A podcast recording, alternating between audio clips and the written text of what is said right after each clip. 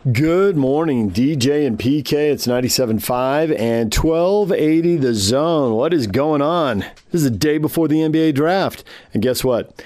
NBA free agency news and trades are already drowning out the draft. The simple fact is, uh, you just can't have that big an impact on next year's title run or the title run the year after that with anybody who's going to be in the draft this year. Now, long term, somebody may surprise everybody. Uh, nobody really thinks there's a generational franchise guy in this draft, and there are more drafts without those guys than there are drafts with those guys. Um, you know, a Shaq and a Duncan come out and they win nine titles in 10 years. Is that was that, I think what they won? Or eight and nine. Maybe it was eight and nine. Um, but you know that's only two drafts in 10 years. So the other eight drafts eh, you know they're good players. They're hall of famers. They're all stars uh, but Shaq and Duncan control the championships. And you look at how many times LeBron's been to the, been to the finals and won the title now. And uh, you know that's just one draft where you have a LeBron in it. So I get that. Um, I did think it might be a little slower on the trade news, but there's multiple things going on now. It started, and we talked a little bit about this yesterday uh, Chris Paul to Phoenix. And that is a bid to move Phoenix from perpetual lottery team to playoff team. You know, does that get you from 13, 14, or 15, wherever you are, up to uh, seven or eight? And then you hear that James Harden has turned down a $103 million contract extension, making him the first $50 million a year player because he wants to end up in Brooklyn. And that's a staggering amount of money to walk away from. Now, I will say, um, as much as it blows all of our minds, we're all like, who would walk away from 50 million? You know, we don't want these guys playing for money. You know, we want these guys playing for championships and playing for the love of the game and uh, playing and uh, being passionate and high fiving fans after uh, you know big buckets running back down the floor or going back to the free throw line, right? Um,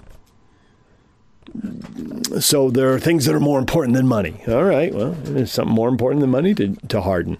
Um, so that's positive. Now, do I think he's going to win a championship in Houston? No. Um, but I also don't think he's going to win in New Jersey. I think that that's a lot of guys who want shots on one team. And at the risk of getting Yak to play a drop really early in the morning that I don't really want him to play anyway, uh, you know, not enough shots to go around for all the shooters. Because um, Kyrie Irving's going to want his, Durant's going to want his, Harden's going to want his. I think on some level, Durant and Harden uh, would sacrifice a little and roll with it. And I don't trust Irving at all. and I don't think I'm in the minority. You know, the other guys, okay to a point. You know, I, I think they could roll with it. And then Irving's going to want to shoot. And then he's going to say something crazy. And it's all, you know, how in the world is Steve Nash going to stay astride that monster? Steve, stick close to Kevin Durant. That's all I'll advise you. Um, you know, is this going to happen? Um, what are the Rockets going to get back? What do they want to get back now? While we're all pondering that, comes the news that Jrue Holiday for a boatload of picks, three first round picks, and two pick swaps, and two players, Bledsoe and Hill. I know, George Hill. That's two ex Jazz players, by the way. Two ex Jazz point guards on the move if you're scoring at home, because Ricky Rubio was in the Phoenix, Oklahoma City deal for, um, for Chris Paul. And now George Hill reportedly in this one. So that means I assume that Milwaukee is going to re-sign Giannis, and that uh, Milwaukee isn't going to need those draft picks because if Giannis leaves and you've just shipped three first-round picks out of town, now I don't know how protected they are, so that's a factor. Um, but I'm kind of thinking you're going to need those picks. Just a hunch you know, you're going to need those picks. Now, maybe they got assurances from him and everything is set, and maybe he really wants Jrue Holiday. You know, Jrue Holiday's a good player. Uh, but Jrue Holiday's 30 now. He's not a young guy anymore. He's got one All Star appearance. That's better than having none, but that's not the same as going five years in a row. Um, you know, how much of a difference is he going to make? How much difference is he going to make in the East? But if he gets Giannis to sign for the Bucks, that's kind of a big deal, right? Except for the kind of part. It's a really big deal to get him to sign. So if that's uh, you know one of the things that gets him to sign, if that's a condition of his signing, so be it. Because you can't let him walk. He's got to sign. You got to get him on that five-year max extension there. So. Um, a lot going on in the NBA, and you know David Locke was uh, on with us And he said uh, when he came back on with us next week, he joins us every Friday. He said, "Yeah, the time we get here next week, I think we'll be talking about some big time superstars that are moving." He says that looks like the way it's trending. So. Um, Jrue Holiday is not a big time superstar. That deal keeps a big time superstar in place. But if Harden moves, Chris Paul moves, and now we haven't heard specifically um, where Westbrook will be going or what will the deal be. You know, is he headed to L.A. because he's from L.A. So that's the easy thing to assume, right? So we'll see how all that shakes out. But uh, yeah, David is right. Big names moving. How does this shake up the West? I don't think. Phoenix is good enough. They'd have to take a quantum step to catch the Jazz. I don't think they'll do that. Um, now, we're going to see one or two teams crater because of injuries, right? So that happens every year. It was the Warriors last year. Um, you know, the Lakers and Clippers should still be top four. I don't know that the Warriors will be back to being a championship level. I don't know exactly what the roster is going to look like, but I'm assuming that just getting your big two back and having your big three together, that the Warriors are top four in the West. That would surprise me if they weren't. So, Lakers, Clippers, Warriors. Now, Houston uh, obviously ready to drop dramatically. So that's something for uh, Jazz fans. Like if the Warriors are passing you going up, is anybody passing you coming down? Uh, Portland should be better. Uh, trading for Robert Covington, giving up a couple of draft picks. But the big deal really for them is getting Nurkic back. Um, so Portland, team that was eight, um, can they move into the four, five, six range? You know, I would think so. A couple years ago, um, they were uh, in the 2 3 series with Denver, right? And beat Denver in game seven. They would have been the three seed. So, you know, Warriors definitely moving up. Houston possibly moving up. Um, certainly seems like they'd be capable of getting back in there. So the you know the West is is difficult now. Two, one or two teams moving up, one team apparently moving down, and then okay, Oklahoma City. Uh, you know how good are they going to be right away? Um, you know that's that's intriguing. I think they still have a pretty good team. Probably not top four good, but maybe in the next four. So the West is going to be vicious. I mean, there's no doubt about that, and it's going to be really hard to win a first round series in the West. Now, what's the Jazz roster going to look like? Um, that is another excellent question. You know, I don't want to write any of these things in stone until we see how everything shakes out. And you know, where are we on December first? Because it seems like. Uh, between what is today, the 17th. Um, you know, what's going to happen over the next two weeks? How are these rosters going to be set? But it's easy right now to see the Jazz as a playoff team, but not as a top four team. Now, got a lot of young guys who can all take quantum leaps, and somebody is going to get gutted by injuries. Will it be the Jazz? Will it be the Nuggets? Uh, you know, two years ago was the Lakers, right? And LeBron got hurt and they plummeted and missed the playoffs, and nobody saw that coming. Last year, the Warriors plummeted because of injuries. Somebody always does. Maybe it'll be the Clippers, right? There's there's no way to know. Um, you just you just know what's going to happen. Well, you see what I've done there? I've talked to NBA for eight minutes, and uh, it's almost like David, are you trying to avoid the Monday night football game? Absolutely. That thing put me to sleep. I literally fell asleep in my chair, nodded off, missed a chunk of the game, don't regret missing it at all. Wish I'd missed more. What a snooze fest. I know people love defensive struggles, and you got to give it up. The, the Chicago defense is good. We know that. But man, those offenses were clunkers. They were gifted good field position, both of them, and just struggled to make anything out of it. You know, Minnesota gets a turnover there at the 20. I mean, you're already in the red zone, going in. Can't get the touchdown. Throw a couple incomplete passes, run for a yard, kick a field goal. Wow. Not impressed. Not impressed at all. Um, Nick Foles looked like he was seriously hurt. Uh, it'll be interesting to see what happens. But when you go off on a cart, that isn't good. He looked like he was hurt, and he knew he was hurt. You know, uh, I tore my ACL. I didn't know what I'd done, but I knew I was hurt. I knew it was bad. I played a lot of basketball, rolled a lot of ankles, dislocated fingers. Um, cut facial cuts and needed stitches, you know, but it's like this was a new thing. I don't know what this is, but this is bad. And he had that kind of that kind of look. So we'll see where that goes for him. We'll probably hear something later today, I would assume. Minnesota wins. They got a winning streak. Kirk Cousins is an 0 for on Monday Night Football, but they just don't you know, you, you, watch other teams that just don't pass the eyeball test. You know, you can say that the Rams' offense isn't a work of art, but their defense is very good, and you know they got a B or B minus offense, and Chicago's defense is very good, and they got like a D or D minus offense. So how the how they would ever get past the Packers and the Rams and the Seahawks and the Cardinals, you know, you can draw this list. Now the Saints are an interesting story. The Saints, um, you know, Drew Brees is out on the short end two to three weeks, yeah, but will it be four to five? Now it is early enough you know, he's got six weeks to the six regular season games left, right? 11, 12. Yeah. So he got uh, six more weeks of regular season. So I would assume he's back for the playoffs. Um, but man, that guy was out there with uh, collapsed lung and uh, multiple broken ribs. I think the final count was five, like two on one side, three on the other, something like that. Um, brutal. And he tried to play through it. You're a gamer, but he did the right thing. Get over to the sideline already. Turns out your lung has collapsed. And I saw you people on Twitter blaming the Charger doctors. I get it. We all remember week one, but come on now, people. I know Brees was a Charger for a while, but come on now, people. All right, we're going to take a break. When we come back, we're going to talk some BYU football. Uh, the Cougars meeting with the media. The Utes are going to meet with the media later today. We're going to have Kyle Whittingham coming up. I think it's at about 8.30 this morning, so make sure you're here for that. We're going to hear from the Cougars. Next, stay with us. DJ and PK. It's 97.5 and 1280 The Zone. Take the zone with you wherever you go. Let's go. Download the all new Zone Sports Network app on your phone and get live streaming of the zone as well as podcast editions of every show. From Salt Lake to Shanghai, Provo to Portugal, or Ogden to Oslo, wherever you go, we'll tag along. Let's go.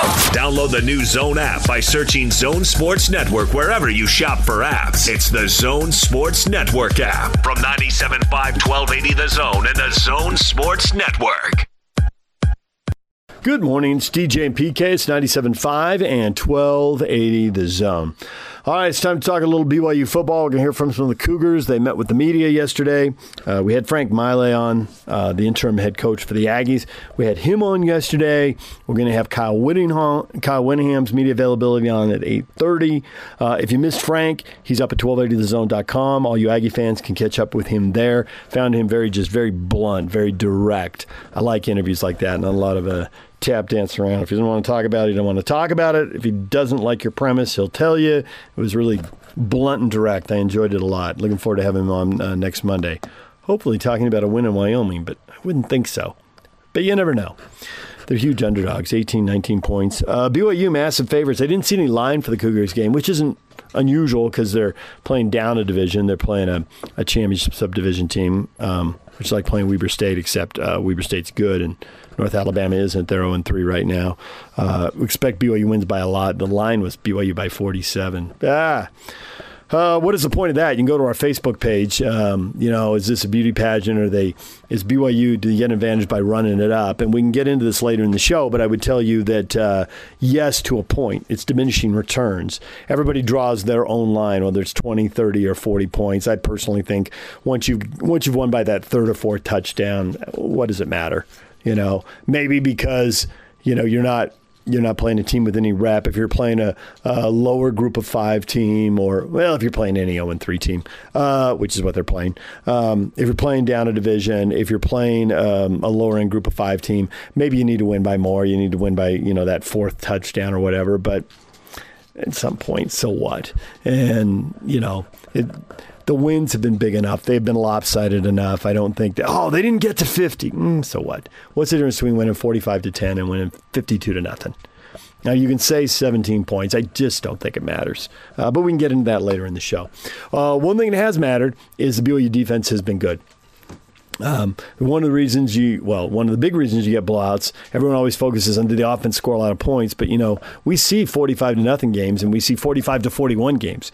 You know, the defense gives you a blowout by getting stop after stop after stop. Zach Dawe, defensive lineman, meeting with the media, talking about the defense here on 97.5 and 1280 The Zone. Hey, Zach, a lot of uh, college football world's talking about the COVID testing and teams canceling games. And how, how have you guys been able so far, knock on wood, to to be able to get seven straight games in?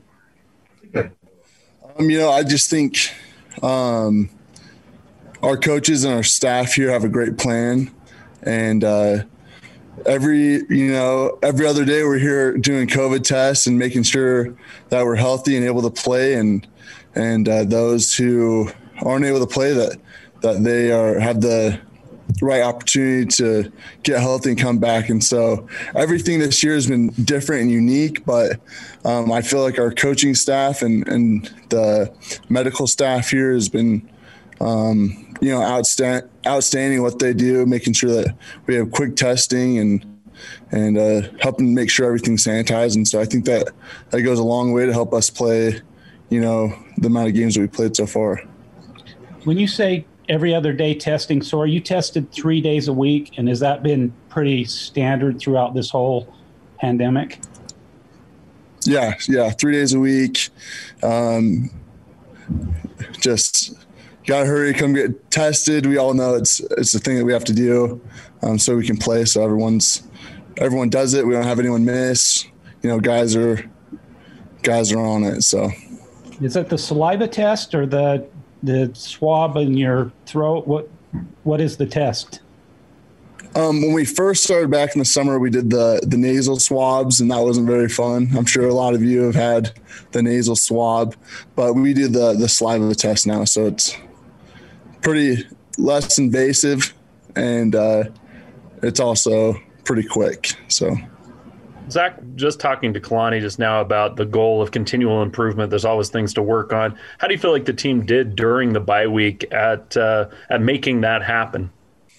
Um, I thought it was a great bye week. Um, the coaching staff let us focus more on um, just kind of recovery and and getting in, a little bit more shape. So the strength staff was here. We were here um, every day, just lifting and running and, and, working on our bodies. So I thought it was uh, a, a, needed week for for the program, just for everyone to you know to get stronger and and just take some care of some like the bumps and bruises. So coming back this week, I I'm excited because I'm feeling good. Everyone's feeling pretty good from what I've heard. So I I think it was a needed week.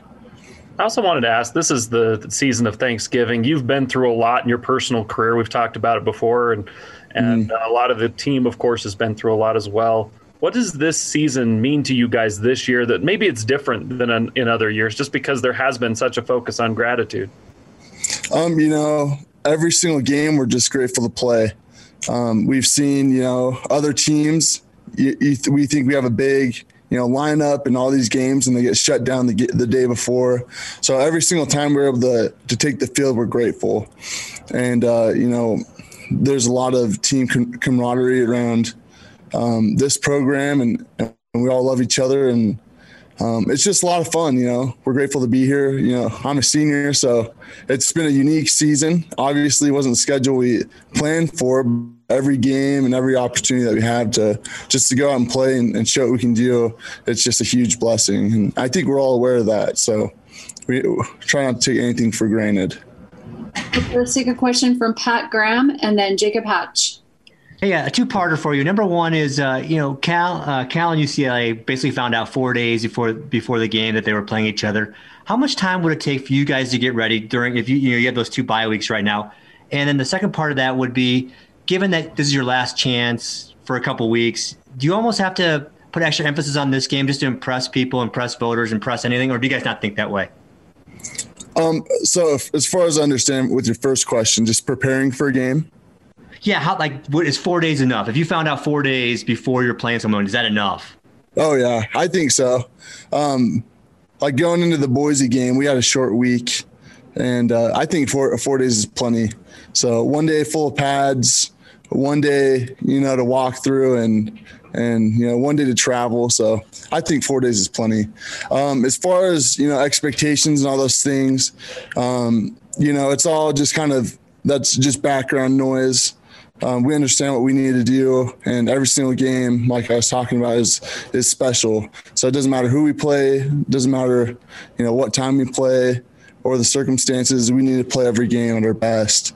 And uh, as far as the noise out there, you know, it's awesome. People happy for us, but at the same time, we're not done yet, and uh, we know that. So we just got to keep going and and got to play our best games teams around the country, there's very few that have never played an FCS game. You guys traditionally play this game late in the season as compared to other teams who move it earlier in the year. I know 2020 has been a weird season. Do you like playing these games first off? And if you do, would you rather see them played earlier in the season? Um, I don't, I don't know if it necessarily matters. Every time you know we play these teams, they show up, and uh, a lot of people, you know, sometimes they haven't heard about a team or, or don't know as much about a team because we're from you know the West Coast and we're playing someone from you know the South. But um, every time teams like this show up, they show up and they play their best. And you know these guys are every time they get to play in a bigger stadium or or play against you know bigger opponents, they're they're bringing their A game and uh, they've been preparing. And I know that we're going to get their best shot. So um, at the beginning end of the season, I don't think it matters. Every time we just have to come out and play, and it's just another opportunity better. And so um, you know these teams are great. They they do have a lot of great athletes. So we just have to show up and play. All right, let's take a question from Mitch Harper and then Jason Shepard. Yeah, Zach, you mentioned earlier that you know this is your senior year, but with it being such a unique season, it's, it's a free year where you could come back. Have you put any thought into potentially coming back next year, and has some of the other seniors as well put any thought into that? Um, I haven't done that evaluation yet. I'm just going to wait and play the rest of the season and come back and address that later.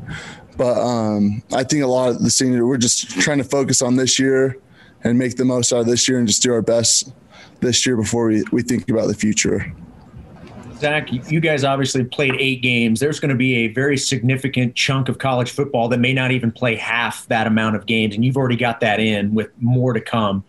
From an on the field perspective, where do you think that has given you the biggest advantage when you step out on the field, having had that many games under your belt? Um, I, you know, it's just more practice, more repetition.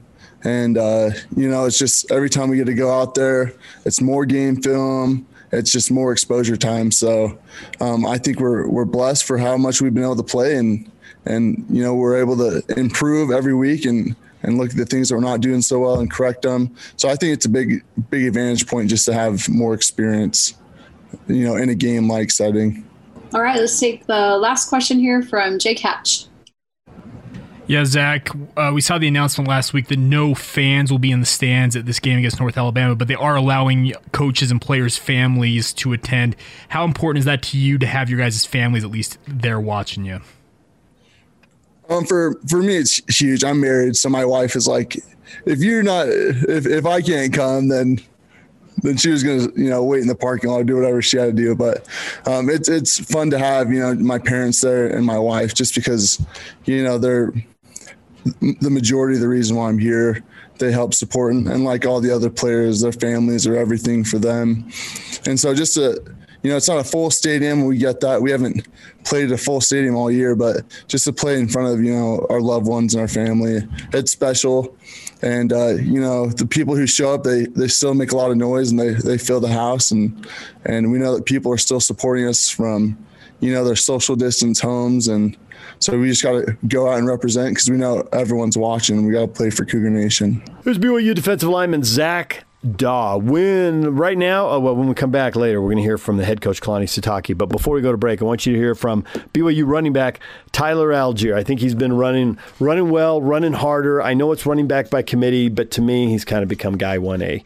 Um, lots of guys can make plays, and certainly uh, Katoa, Lopini Katoa has made plays, but I just trust Allgeier to make more. And obviously, he had the big one at Boise, right? And that's going to be the signature run for the offense. I don't think they're going to have a better run than that in a better situation right that, right? The game's, it's early, and he makes the first big play of the game and goes 86 yards for a touchdown for BYU.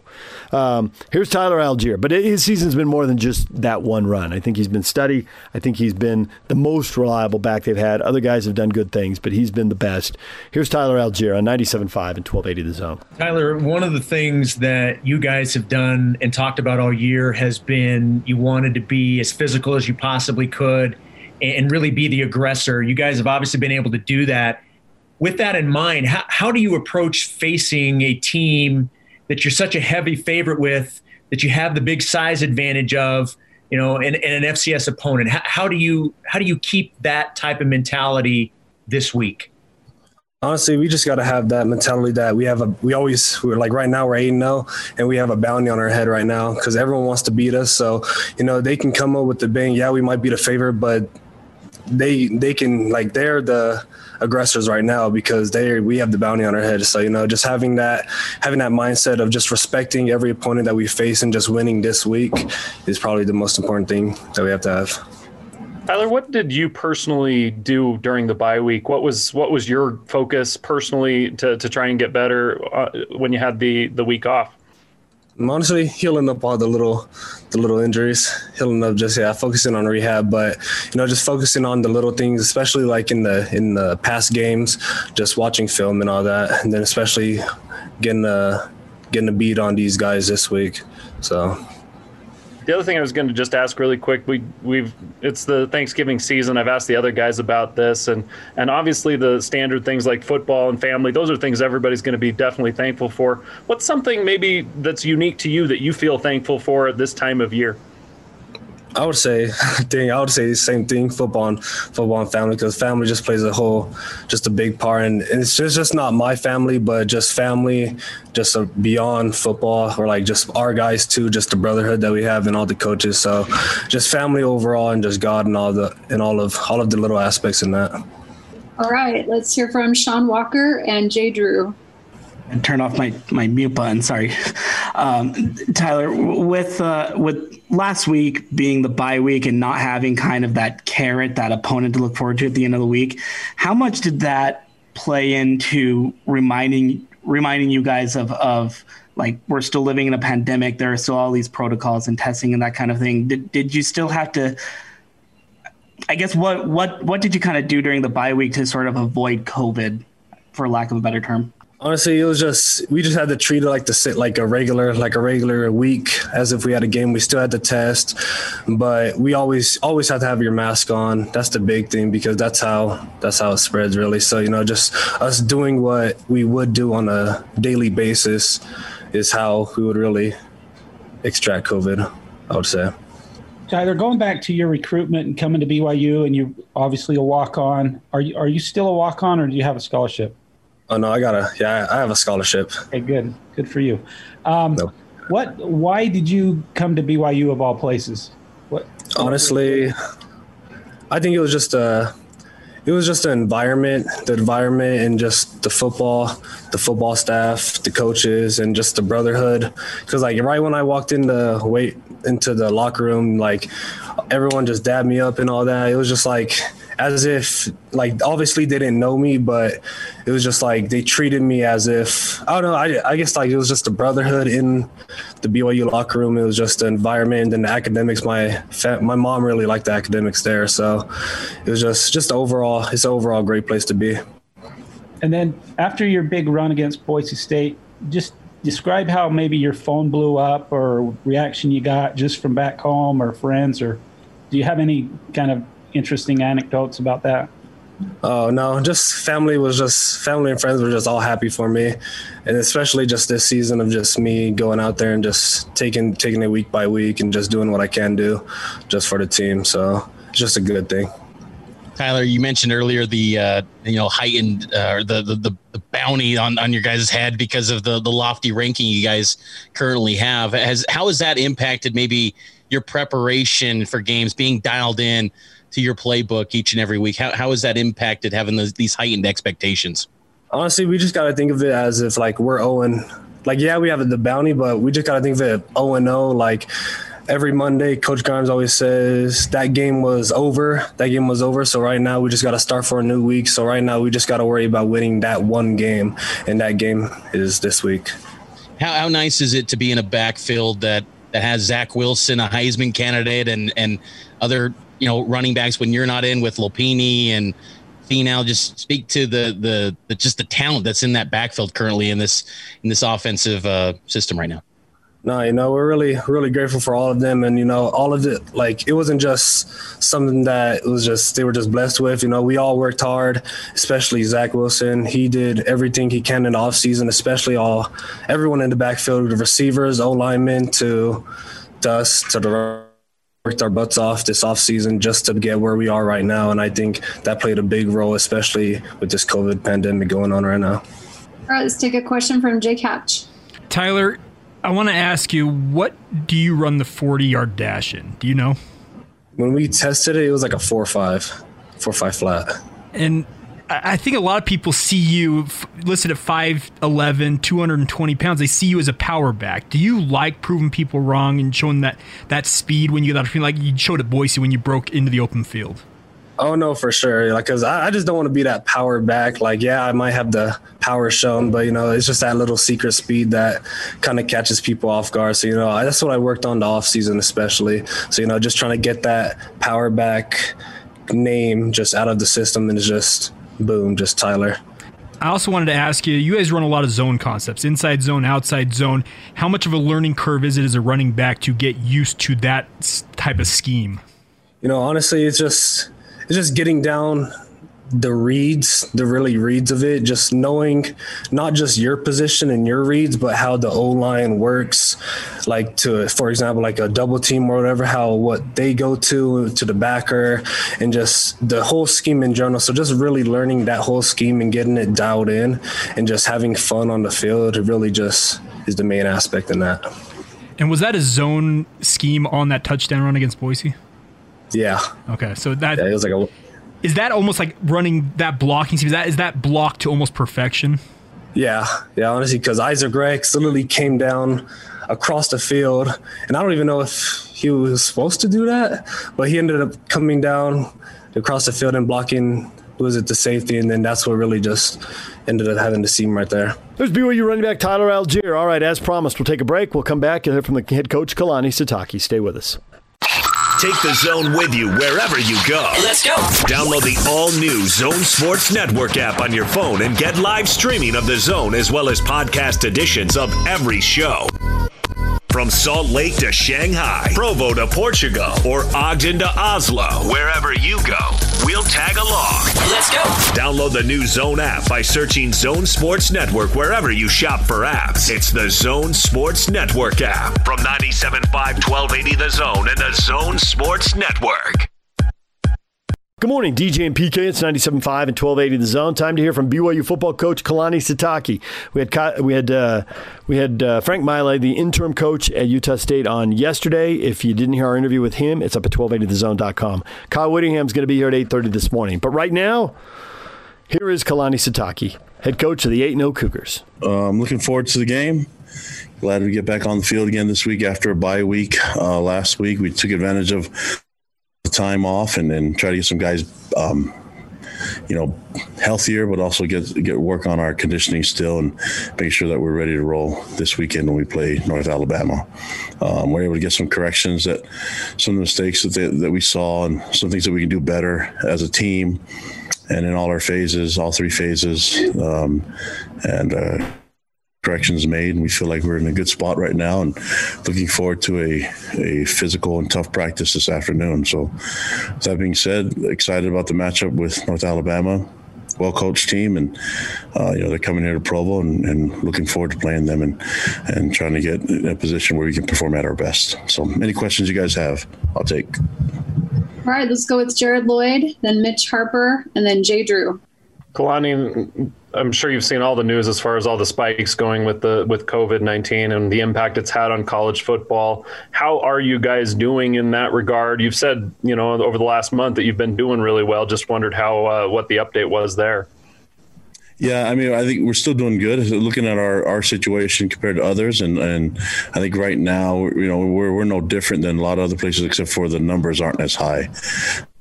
I applaud our players being smart and trying to do everything they can. I'm not saying that no one else is smart. It's just that this thing is unpredictable. So they're doing as much as they can. And, um, you know, for guys that are, that are trying to stay away and social distance, wear a mask, all those things, uh, there's still some that, that, that contract it. And, and uh, we have to go with the, pr- the right protocols and make sure that they are quarantined and that we do a good job of making sure that we eliminate the uh, issues that come along with contact tracing, which I imagine, I don't know all the details, but I imagine that seems to be the biggest issue with a lot of the other teams. And so uh, we can keep our numbers low. And, and if not, you know, if, if, guys are out, then they're out. We have to play with our depth. And uh, that's just another part of the game for us this year. And that, that we're no different than everyone else. So I think there's a, there's not one team that can say they're going into the each game uh, 100% healthy because of COVID. So, um, yeah, we'll just have to adjust and just thankful for the opportunity that we had to play the game. So that's that's got to be our primary focus. You've talked a lot about Kalani, you've talked a lot about that gratitude aspect with this being, you know, the Thanksgiving season. Is it even a stronger, you know, just just the the Thanksgiving holiday? Does that mean even more this year just because of all that gratitude that you focused on for the last few months? Well, I think the that that part of it is just we had Thanksgiving. It's like one of those moments where it allows you to kind of reflect on what you're thankful for. But that that's kind of forced upon us early, you know, and when when uh, probably since March, and so I think this this season, uh, this Thanksgiving is gonna be a little different, where people have been that's been a little bit more on their minds that we don't take things for granted uh, as much as we did before. And and so uh, it's a good reminder for us and possibly good to to have that gratitude and something that you probably carry on from from here on out and and uh, try to stay humble enough to to appreciate you know the people and, and the wonderful things that you have around you. So that that's I think it's going to be something that's going to help us, but it's it's not unique to us. It's it's uh, what everybody gets to get to gets to enjoy, and, and I hope we we never forget. Kalani, during the bye week, uh, did your team uh, continue the, the the three tests per week in regards to COVID, and how optimistic are you that the, the game will be played this Saturday against North Alabama?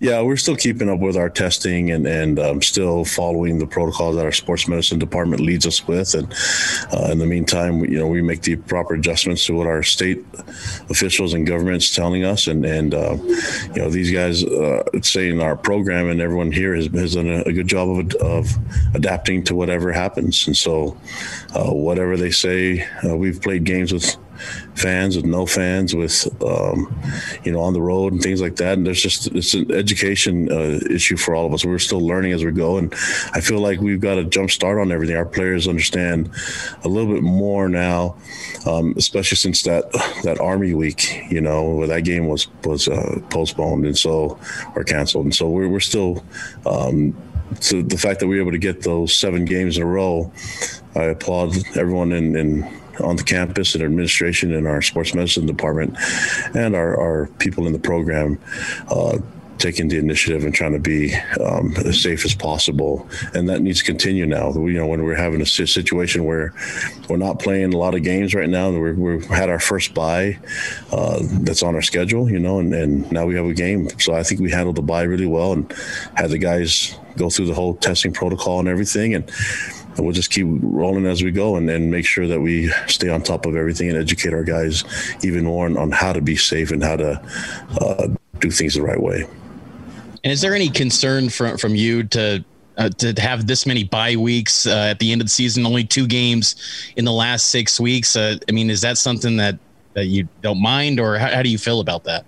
Well, this whole season's different, so uh, my feelings are we're going to be ready to play every week. That's that's what I'm going to prep our team to be. So, uh, regardless we have a game scheduled that weekend or not, we'll, we will be ready for a game every weekend. Lonnie, the uh, the Pac-12 has a policy that if you fall below 53 available scholarship players, you can't play. Different, you have to have seven offensive linemen, different numbers like that.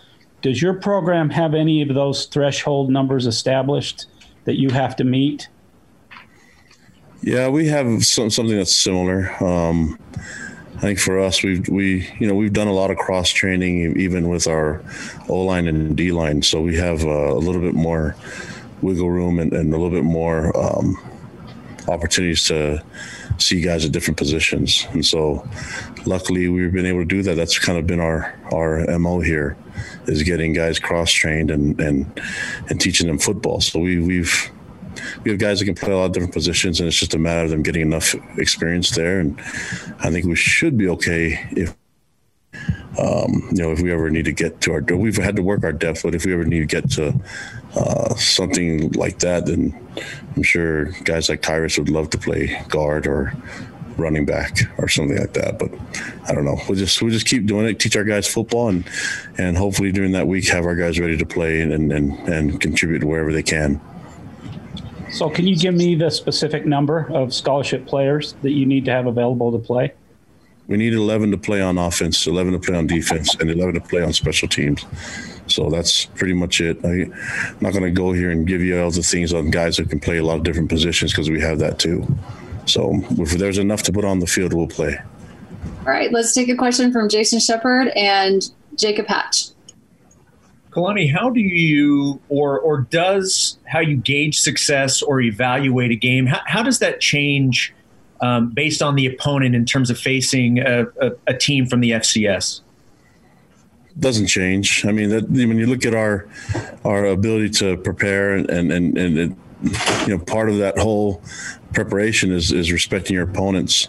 So I, I see some of the that Chris Willis is doing as a head coach, and I think he's done some. I mean, uh, I know they're they're own three, but if you look at what they've done and they're and then you watch the film like I have on on all three phases, he prepares his guys the right way. He's had some really good mentors, and he's been at North Alabama for a long time it's a lot of pride in, in him, um, you know, them showing at their best, and they've done some really good things. I mean, they've been competitive.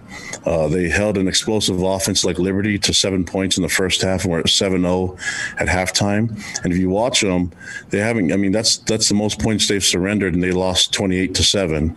Um, but then you look at the other games, they haven't given up more than 28 points a game, and that's. I look at the schemes and the way he teaches his guys, and they're they're they're they're. Uh, you know, really well coached and good schemes. They can be aggressive when they need to be, and and we have to they have to have all of our attention. That's that's that's no different than any other opponent that we that we face. Our, our approach is going into this thing like we have to be at our best. We're assuming, and and and the way I look at their coaches and the way I've seen them play, uh, and the way they start even the Southern Mississippi game, the way that they play their games, they're going to bring a lot of energy and they're going to be ready for this game. So we're gonna we're anticipating getting their best shot you've heard this say me say this over and over again. We need to make sure that they get ours as well. And so, uh, with that being said, that's that's the whole preparation this week is to make sure that we're in a position to be at our best, and that we uh, we respect our opponents, and then and uh, you know show them the, the respect the game enough to show them that we we can come after them with the best that we got, everything that we got. Yeah, one other thing, I, I know that you've faced a lot of teams this year that either BYU has never faced, or maybe those teams have never played in this part of the country.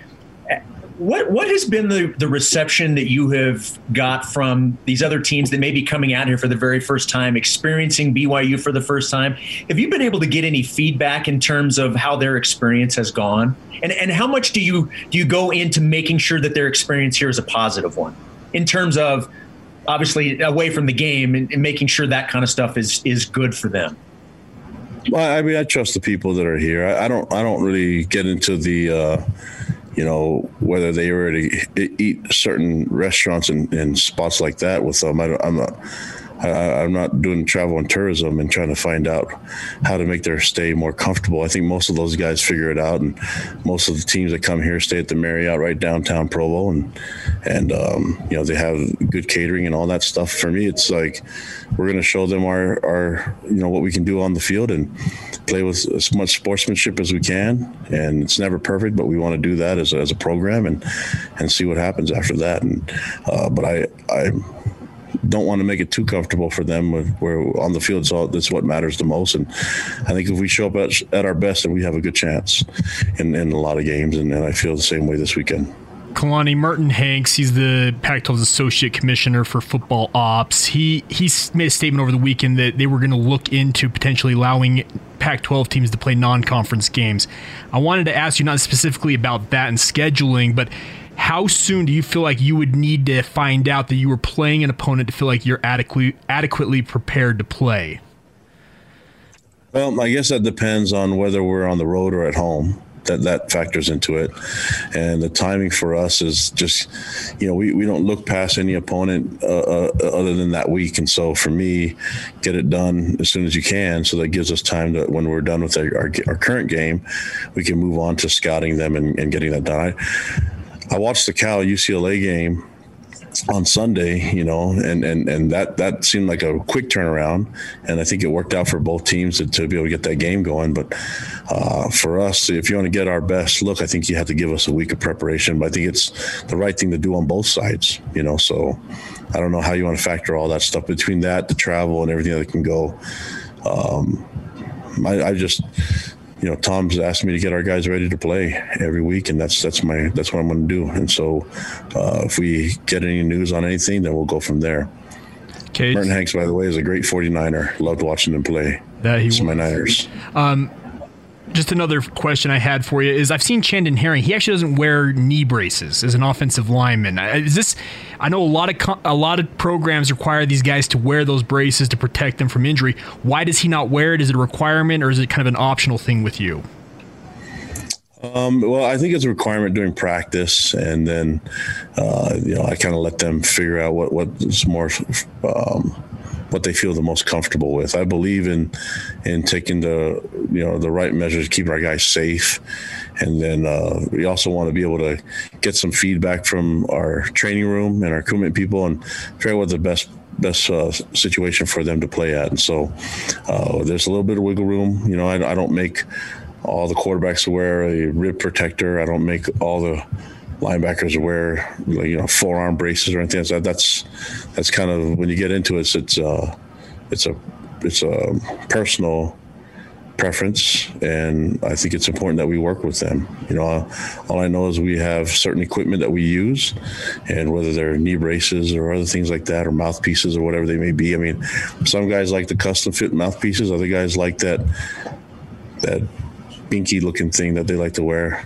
and fit guy. I just like to, you know, be able to breathe as much as I could. But I think it's it's a it's a personal deal for those guys, and and uh, but we have our certain brands that we believe in, and uh, when it comes to equipment, we have those brands that we we believe in, and then when it comes to our you know who sponsors us, that's all Nike. So that's all that matters to us. All right, let's take a question from Pat Kinahan. Coach, you got an opportunity to do something that this program hasn't done since you've gone independent. I know you're not going to like this question, but how much should style points matter? I like winning. That's, I mean, I, I want to be at our best and then win the game, and then whatever happens and however everybody evaluates it, uh, that's that, that they can see it however they want. I, I think the most important thing for us is to be at our best this weekend, and and uh, if that's stylish to everybody, great. But I've been not I'm not a guy all about style. I'm like UPK. I don't have the uh, the dress and the wardrobe to to match it. Everything I wear is pretty much free. So uh, comes to that stuff. If if the team's looking at my style, then it's probably you know really uh, really I don't know how you say it, just normal. But if you're looking at like the way some of these other guys dress, and they'd be flashy. But in terms of football, we want to be at our best, and whatever happens, whatever the scoreboard shows, I think if we're at our best, we can live with the results. Thank you. All right, let's take another question from Jared Lloyd. Lonnie, you've talked about how the goal is continual improvement. I wanted to know, first of all, how you gauged that improvement from last week on the bye week, and then what you're going to look at as far as what, what you want to do for this week, for this week's game. Yeah, well, from last week, I think so. What happens is is a lot of times because you know the the end of the story. You know that when you win games, you sometimes overlook room for improvement. And when you on the other side of things, when you lose games, you make a mountain out of a molehill. And so, uh, you know, all of a sudden when you lose a game, that one play becomes so important. It's like in basketball, that one free throw that you missed cost the team the, the, the, the game when you lost by one, right? So in football, to me, and in sports, I think that regardless of the win or the lose, we have the, the loss, we have to find a way to improve. And, um, and I think sometimes you you make something bigger than it should be when you lose, and sometimes when you win, you over overlook some things because you feel good about the outcome. I like to just keep it as simple as possible and try to just get better all the time, regardless of what the result of the game is. And I think if you have that approach, you're going to find ways to improve as quickly as possible. Um, there's a lot of things that we saw from the Boise game that we can improve on, and um, some of it's really frustrating for me as a coach, and some things uh, just need to be you know addressed right away. But um, I think there's things that we can fix quickly from that turnaround to this game and and throughout the week. There's there's things on there, the mistakes that we made that I think that are very fixable uh, with some practice and some focus from our players. And and then you know I, I think I understand mistakes do happen, but some of them are some of them shouldn't happen. Let's just put it that way. And, and looking forward to us. So my goal is to try to get us to play a perfect game every week, and I hope we play one this weekend. There's BYU head coach Kalani Sitake. When we come back, what is trending? All the headlines. Stay with us.